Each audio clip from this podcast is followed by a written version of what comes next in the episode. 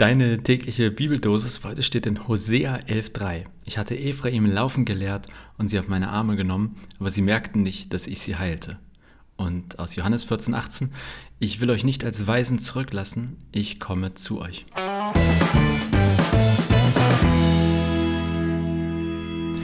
Moin und äh, guten Morgen ist ein bisschen schwierig, ne? 10.22 Uhr ist bei mir, aber irgendwie ich weiß auch nicht, je nachdem, wann ihr das hört, ist auch guten Abend.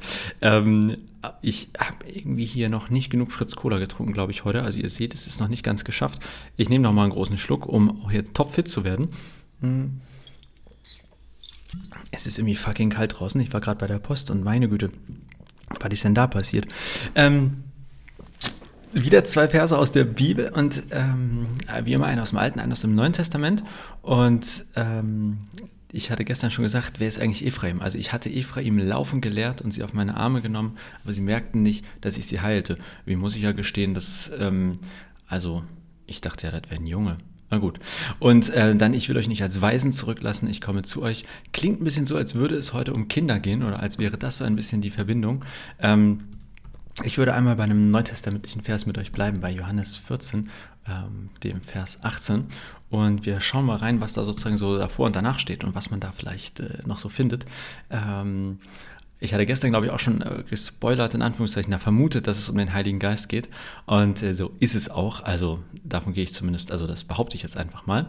Ähm, nach diesem Vers, den wir hatten, da geht es weiter mit, dass Jesus sagt, es ist noch eine kleine Zeit, dann sieht die Welt mich nicht mehr. Also Jesus kündigt quasi an, dass er bald mehr oder weniger weg ist, also in Anführungszeichen weg ist. Ähm, und ähm, dann verspricht aber Jesus quasi etwas, was ja, was da kommt oder was statt ihm kommt oder so ähnlich. Und zwar ein paar Verse weiter, in Vers 26 heißt es, der Tröster, der Heilige Geist, den mein Vater senden wird in meinem Namen, der wird euch alles lehren und euch an alles erinnern, was ich euch gesagt habe. Also, im Prinzip ist eben die, also wenn man so will, also Jesus geht, Heiliger Geist kommt.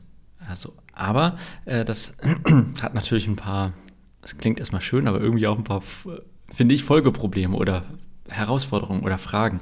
Äh, also, ich glaube, wie es nicht gemeint ist, im Sinne von, also ich bin jetzt weg, Jesus, also ich, Jesus, bin jetzt weg und dafür ist, ähm, ja, wie so ein Ersatz, ne? Also irgendwie, wenn ich jetzt als Pastor gehen würde und es kommt ein anderer Pastor, dann könnte man sagen, okay, die, fünf, weiß nicht, äh, fünf Jahre war Jonas da und jetzt kommt irgendwie jemand anderes.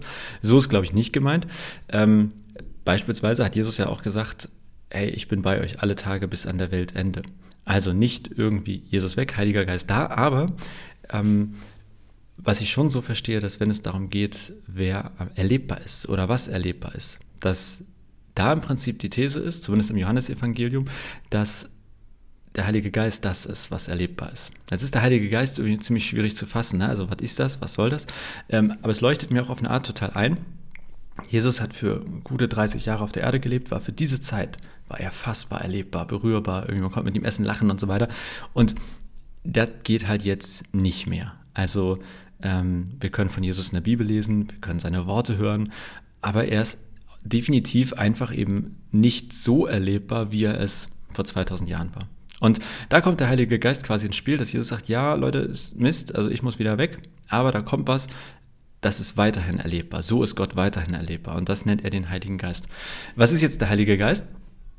Was ich inzwischen echt gerne mache und ähm, ich kann euch das wirklich empfehlen, äh, für, auch für alles Theologische, äh, eine KI wie ChatGPT zu nutzen. Ich finde ChatGPT an der Stelle tatsächlich am besten von denen, die ich bislang so verglichen habe, also auch Google Bart und dergleichen.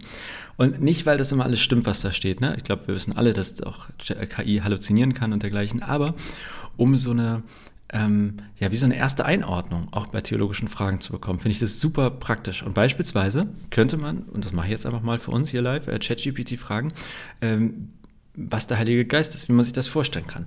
Und dann bekommt man meistens, und ich hoffe jetzt gleich auch, eine Auflistung von Dingen. Also ich werde mal ChatGPT fragen, ähm, welche Möglichkeiten gibt es, den Heiligen Geist zu verstehen? Ähm, Fragezeichen. Ähm, und dann kommt immer erstmal so ein Satz, ne, das irgendwie, also das variiert je nach religiöser Überzeugung und Glaubensrichtung und so weiter, so, damit auch alles politisch korrekt ist. Und ähm,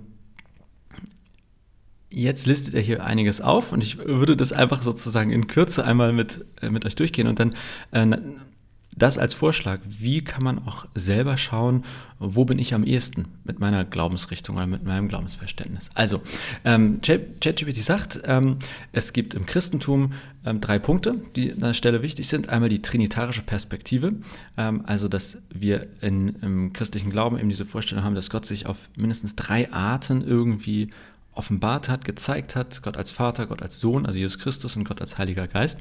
Ähm, dann äh, zweiter Punkt ist Beistand und Führung.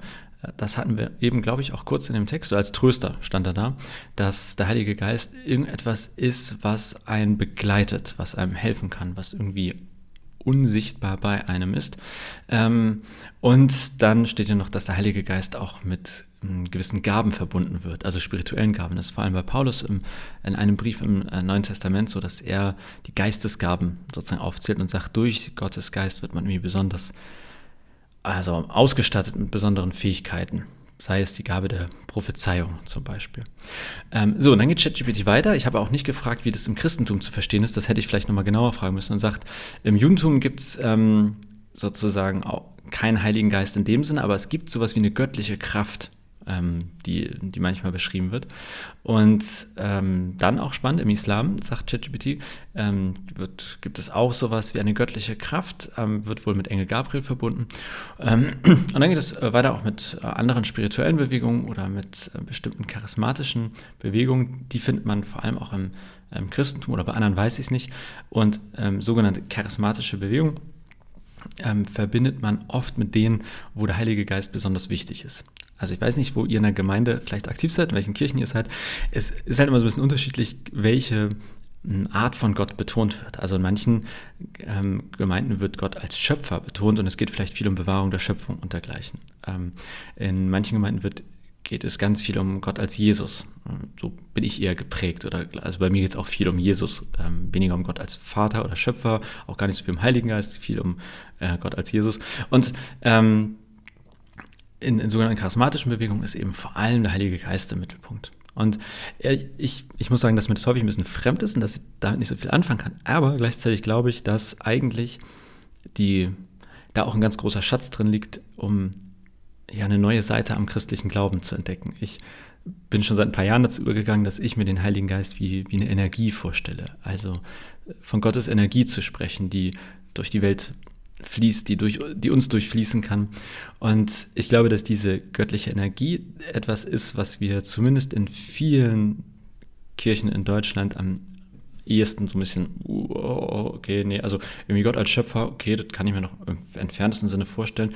Jesus als historische Person, damit komme ich vielleicht auch ganz gut klar, aber Gottes Energie. Und deswegen meine Einladung heute an dich oder ähm, auch an euch alle. Vielleicht hast du ja Lust, dich heute oder in den nächsten Tagen, in den nächsten Wochen mal ein bisschen mehr mit dem Heiligen Geist zu beschäftigen oder mit diesem ganzen Thema. Was ist der Heilige Geist eigentlich? Ähm, was könnte göttliche Energie sein? Und ähm, das Johannesevangelium ist, wenn du in der Bibel lesen willst, auf jeden Fall ein guter Ausgangspunkt. Ähm, da ist ja von den Evangelien her relativ äh, viel sozusagen, also von den vier Evangelien findest du im Johannesevangelium, glaube ich, am meisten über den Heiligen Geist, also ein bisschen als biblische Grundlage.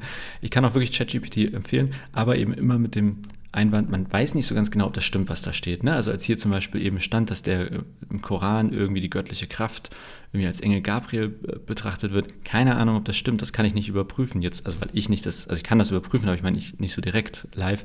Ähm, und das deswegen mit aller Vorsicht. Aber um eine grobe Einordnung zu bekommen, kann ich das sehr empfehlen, da mal ein bisschen rumzuspielen und sich den Heiligen Geist erklären zu lassen und auch ein bisschen in der Bibel zu lesen. Ähm, so, viel von mir. Ähm, wie immer in dieser Woche gibt es das jetzt hier äh, sozusagen einerseits als Podcast, was ich gerade sage, und äh, auf Insta als Insta Live. Und ähm, je nachdem, wo du lieber zuhörst oder lieber zuguckst, ähm, ja, beides online. Und äh, gestern ist auch ein neues Video übrigens rausgekommen, also falls du Lust hast, bei YouTube mal reinzuschauen. Ähm, ich mache gerade wieder neue Folgen Knabberzeug und äh, gestern ging es um die Frage, woher weiß ich, dass ich glaube. Findest du auf YouTube, aber übrigens auch als Podcast unter Knabberzeug. Also da gerne mal vorbeischauen. Ich wünsche dir noch einen schönen Tag oder eine schöne Nacht oder einen guten Abend oder wie auch immer. Und äh, dann hören oder sehen wir uns hoffentlich morgen wieder. Bis dahin.